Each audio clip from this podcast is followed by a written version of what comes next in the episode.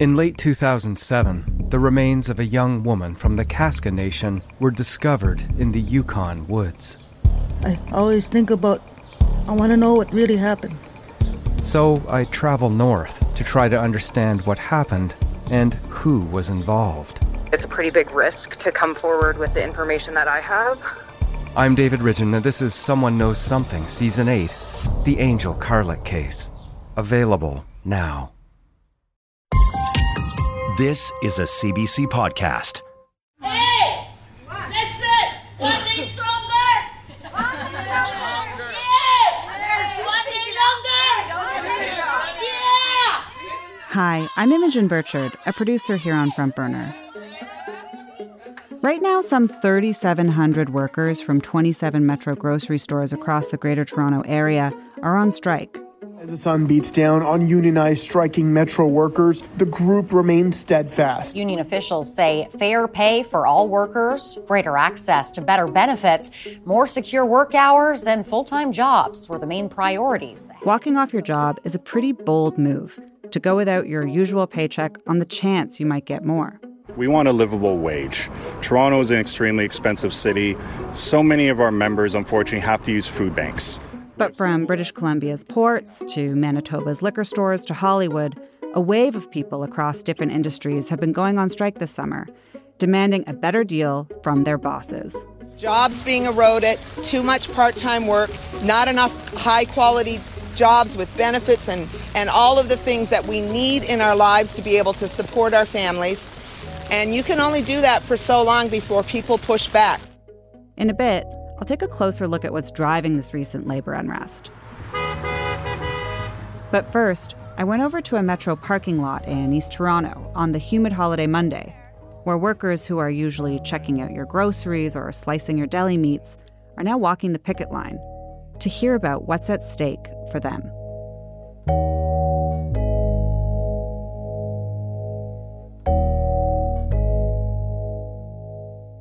Do you mind introducing yourself? Hi, I'm Deborah Richardson. And how long have you worked here?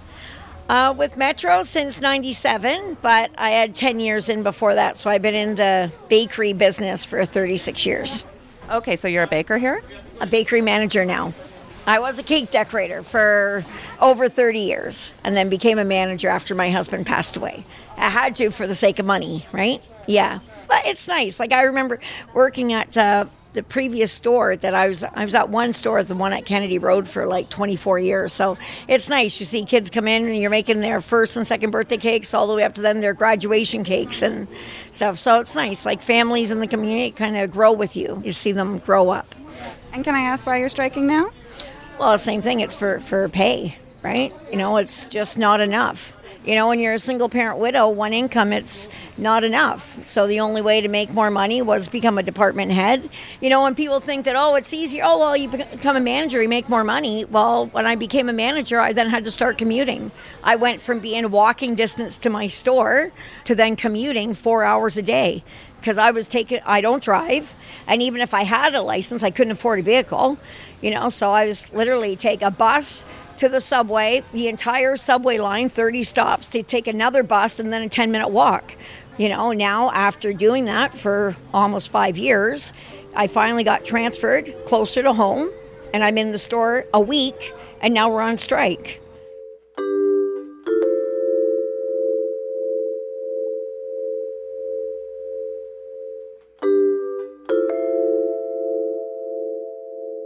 Deborah didn't feel comfortable sharing exactly how much she gets paid. But Unifor, the union representing these metro workers, says full-time employees at these stores earn an average of $22.60 an hour. For part-timers, the average is around $16.60. $29.90 is what you'd need to afford a two-bedroom apartment in Ontario these days, according to a recent report from the Canadian Centre for Policy Alternatives it did used to be where, you know, people always thought union grocery store jobs is good money. Well, when you look at the cost of living, you know, it's not. It really isn't. You know, like it's and it's used to be a 40,000 a year was a good job, you know, or 40, 50,000 like whatever. It's not now. You know, especially in the city when it's one income. You know, like you look at what rent is now. More than 50% of my income goes to my rent more than 50%. You know, so how do you survive? The rising cost of living in the city came up over and over with the strikers I talked to. For Deborah, it means making sacrifices. Something's always having to wait, whether it be your phone bill, your gas bill, your hydro bill. Something's always got to wait because if you need to leave, you know, like more than half your pay every week, like then what does it leave left for groceries? Then groceries keep going up, you know, and you got to eat you know so then you end up you have no choice but then you'll skip paying one of your utility bills because at least well you know that can buy you a little bit of time. So it's this constant juggle and shuffle. And maybe this is what they're wanting is to back everybody into a corner. So then you're going to just go ahead and agree to it. What can you do? It's it's unfortunate because it's just life sucks you know where is the balance in life where is the pleasure you know like you work so hard and for what just to survive you know, I'm sorry. It's just it is. It's emotional. You know. You know, like you say, it's sure I got a raise becoming a manager, but look, my husband had to pass away for me to then make that move because I know I would never have done it. I would have continued just decorating cakes because I loved what I did, you know. And I do enjoy working my job. I do enjoy it. Like I'm lucky for that because there's people that go to work every day and hate their job. I do like my job, but yeah, you can't survive. And it sucks.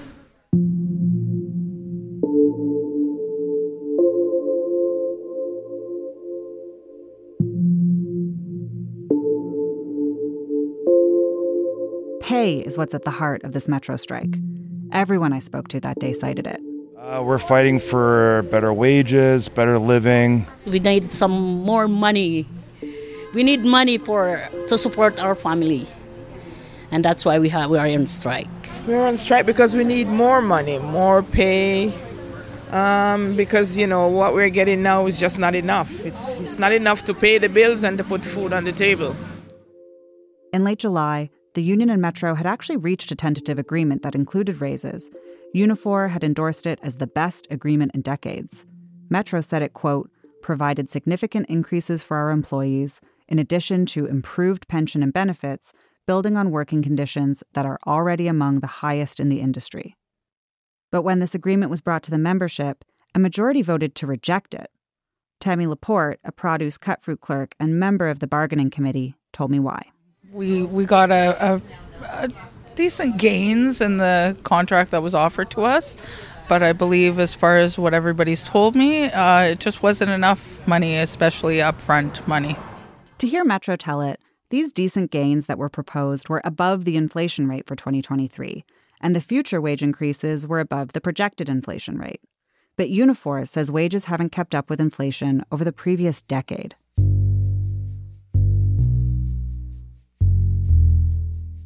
I got the sense talking to the strikers that the pandemic is playing a role here too. In the early days of COVID, grocery store workers were recognized as essential. They kept going to work when many others stayed home, and for a while, they felt appreciated. I guess there's a stigma around retail workers, especially us who who take this as you know a career, a full time that we support our families on. So you know, when we were essential, it was great. You know, people were like, "You guys are COVID heroes," and you know, they thanked us. But now, some of that has faded. For the most part, we have great customers, but then you have people who are they're very angry. They're you know they, they see the costs increasing as well, and they take it out on us at the end of the day you get yelled at, called names. Uh, sometimes people even throw things and, and get really abusive, you know, verbally and physically. Um, and you know, it's not our fault. We don't control the prices in in the grocery stores. Their employer had also showed some appreciation in the early days of the pandemic, in the form of a two dollar an hour bonus dubbed Hero Pay. But it didn't last. Uh, I think people really loved. I know I did that two dollars an hour uh, it was great. It made a big difference at the end of the week, and it went away just as quick as it began. And I think it was it was pretty insulting to all of us that it was just gone.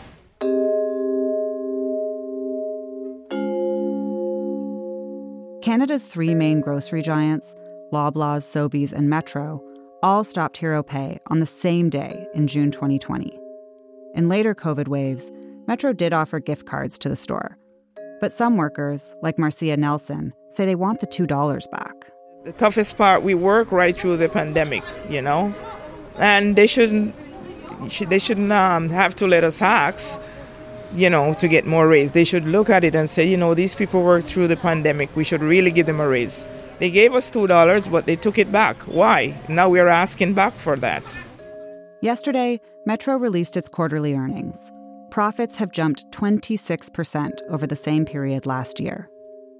Included in a press release about the earnings was a statement from Metro president and CEO Eric LaFlèche, where he said of the strike, quote, "We are clearly disappointed with the current labor dispute in 27 of our Metro stores in the Greater Toronto area, given that we had reached a very good agreement that was unanimously recommended by union representatives." We look forward to a resolution and the reopening of our stores as soon as possible while ensuring the long term competitiveness of our company. We reached out to Metro for comment on what some of the workers told us. They declined to participate in the episode.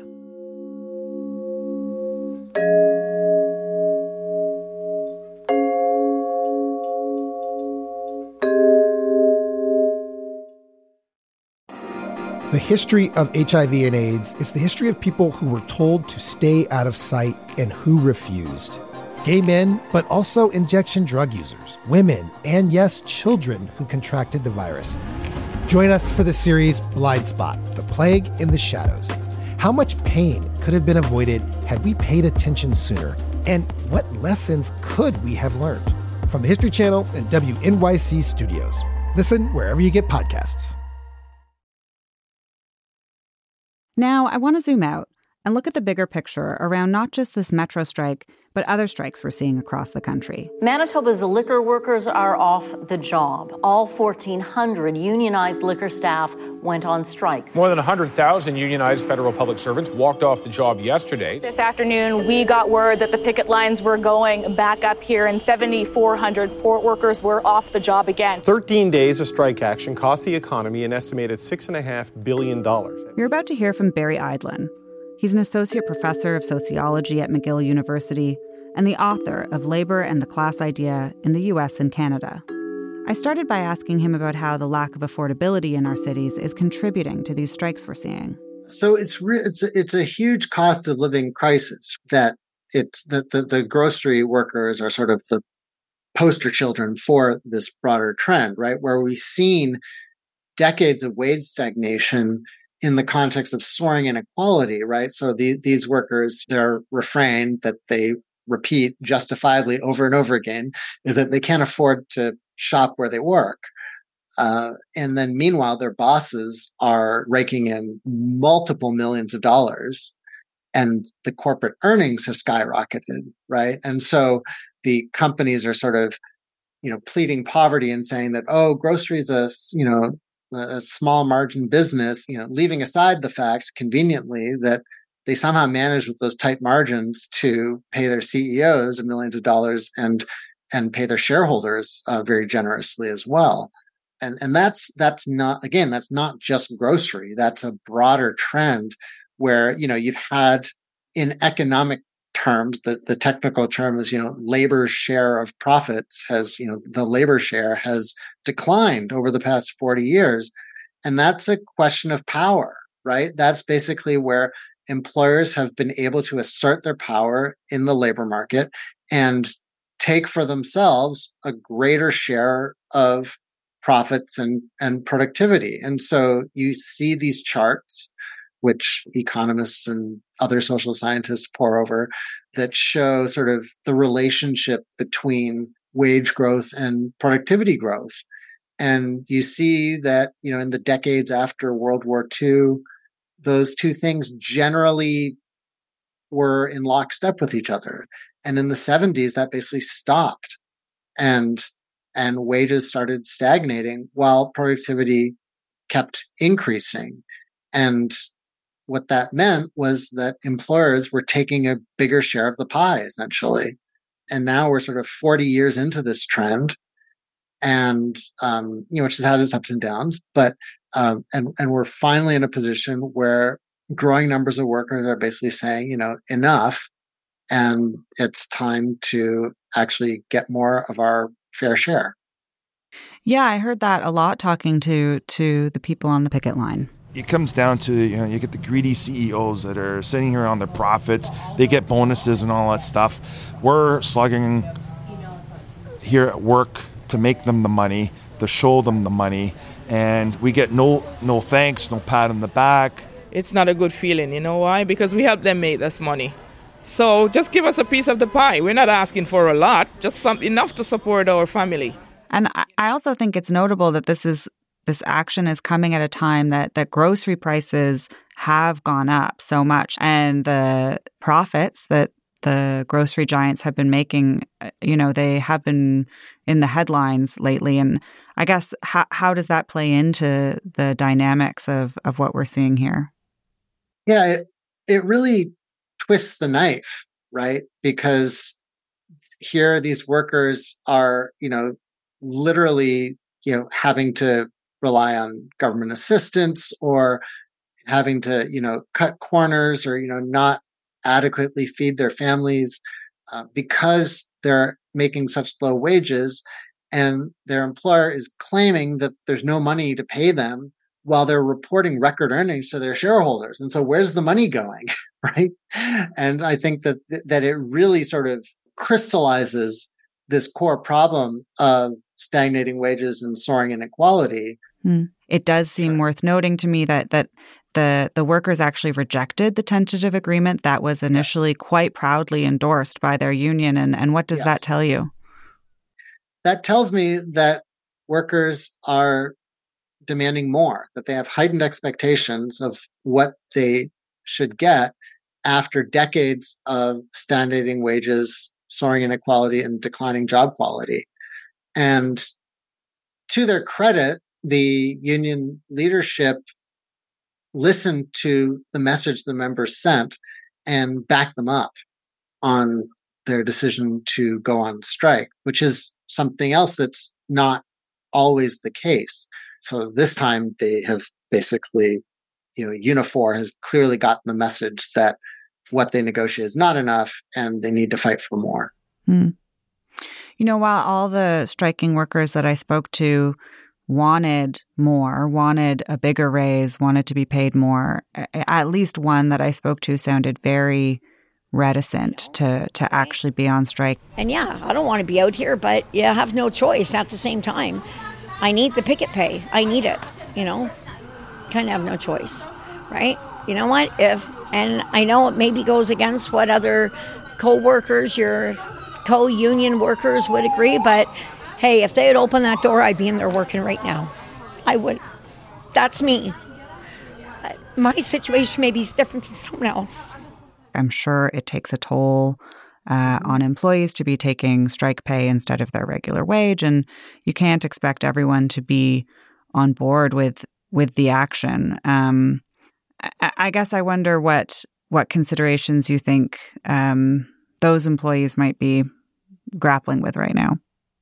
Well, they're the same issues that all these workers are grappling with. We have to understand that striking is a last ditch resort for workers to have their demands listened to and addressed. This is not something that workers undertake lightly and in some sort of trigger happy way. This is, this is a real sacrifice that they are undertaking in the short term in the hope of winning longer term gains. And so, yeah, I mean, you know, while they're on strike, it's tough making ends meet. It's very hard to, you can't live on strike pay. That's, that's not what it's for. I mean, it's a, it's a real stopgap.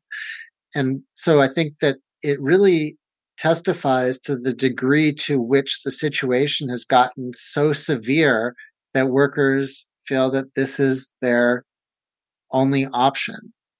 And I think that Canadians need to keep that in mind when they see workers on strike, that this is not some sort of, you know, oh yeah, we don't want to go to work. Let's have some fun on the picket line. This is a tough decision that workers have to make.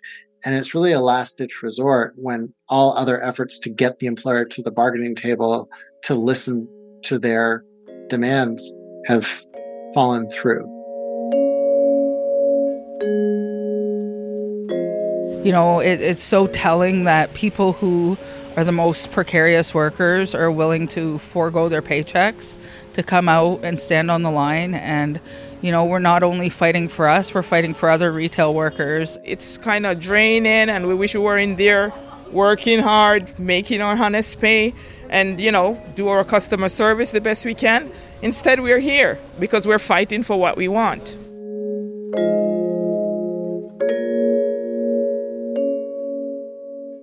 What kind of message do you think this sends to to other big grocers? You know, obviously Loblaws has been in the news so much lately, um, and then other uh, retailers more generally. Yeah, I mean, I think like we've been talking about, this is part of this broader, you know, hot labor summer, hot strike summer, what what what what have you, where we're seeing greater swath of workers, you know, not accepting what their current work situation is and fighting back to demand more. Of course, wages are a huge issue, but there's a whole array of other issues regarding uh, the use of technology in the workplace, regarding contingent work, regarding overscheduling, underscheduling, management harassment, surveillance, subcontracting. You know, the the the list goes on, and workers, you know, with the tight labor market, I think have a greater degree of confidence to say, you know, now's the time to to fight back. And so I think that to the extent that the metro workers are successful in getting more, that will send a broader signal that, you know, this is it puts this more on on people's mental maps, right? Of sort of what are the range of options I have for dealing with my problems at work? Because obviously, if you talk to most Canadian workers, they could rattle off a whole bunch of different problems that they are experiencing at work. Um, you know, and the question is, what do you do about it? And for a long time, the response has been sort of these individual coping mechanisms, essentially, whether it's sort of just sucking it up or just putting your head down and working harder or trying to negotiate some deal of your own with your boss with greater or lesser success, or just quitting and trying to find something better. Um, but all these options are sort of at the individual level. And so what we're seeing now with as these strikes become more prevalent, it's not that people didn't know that strikes existed, but as this tactic becomes more prevalent, more workers take notice and it becomes much more of a feasible option that they themselves feel they could take to deal with their own problems at work. And so I think, to, and especially, you know, when they see workers fighting and winning, uh, that sort of has a, has a, an infectious quality to it. Mm. It certainly feels like, I think you used the expression, the hot, hot strike summer, hot labor summer. Uh, earlier, but but actually, like, how does this compare to previous years or even decades in terms of the number of strikes we're seeing? Yeah, so it's important to keep that perspective. And I'm glad you mentioned that because any strike action gets people to pay attention. But in historical perspective, what we're seeing now is far below what we saw, you know, in the 70s and earlier than that. Um, so we're nowhere near the rates we saw in previous decades. But of course, in order to have a trend line, you have to work your way back up from zero or for, from where you're starting. So the question is where the trend line is going to be heading.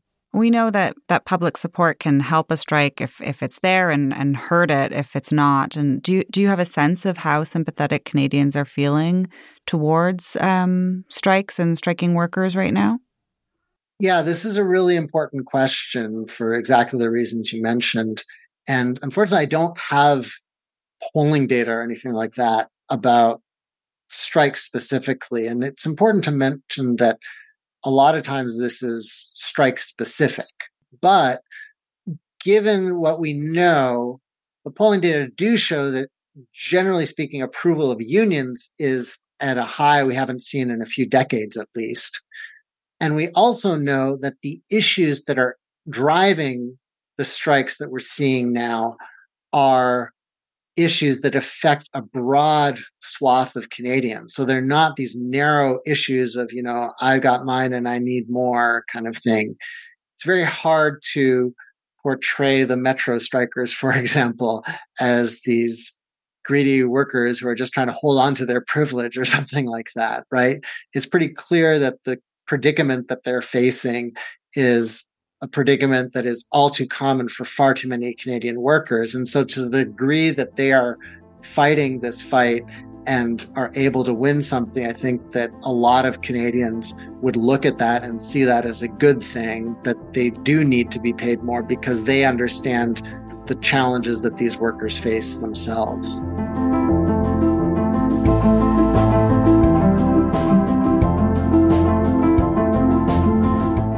That's all for today.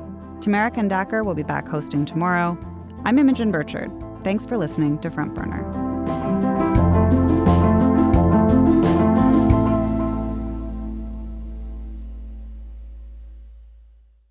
For more CBC podcasts, go to cbc.ca slash podcasts.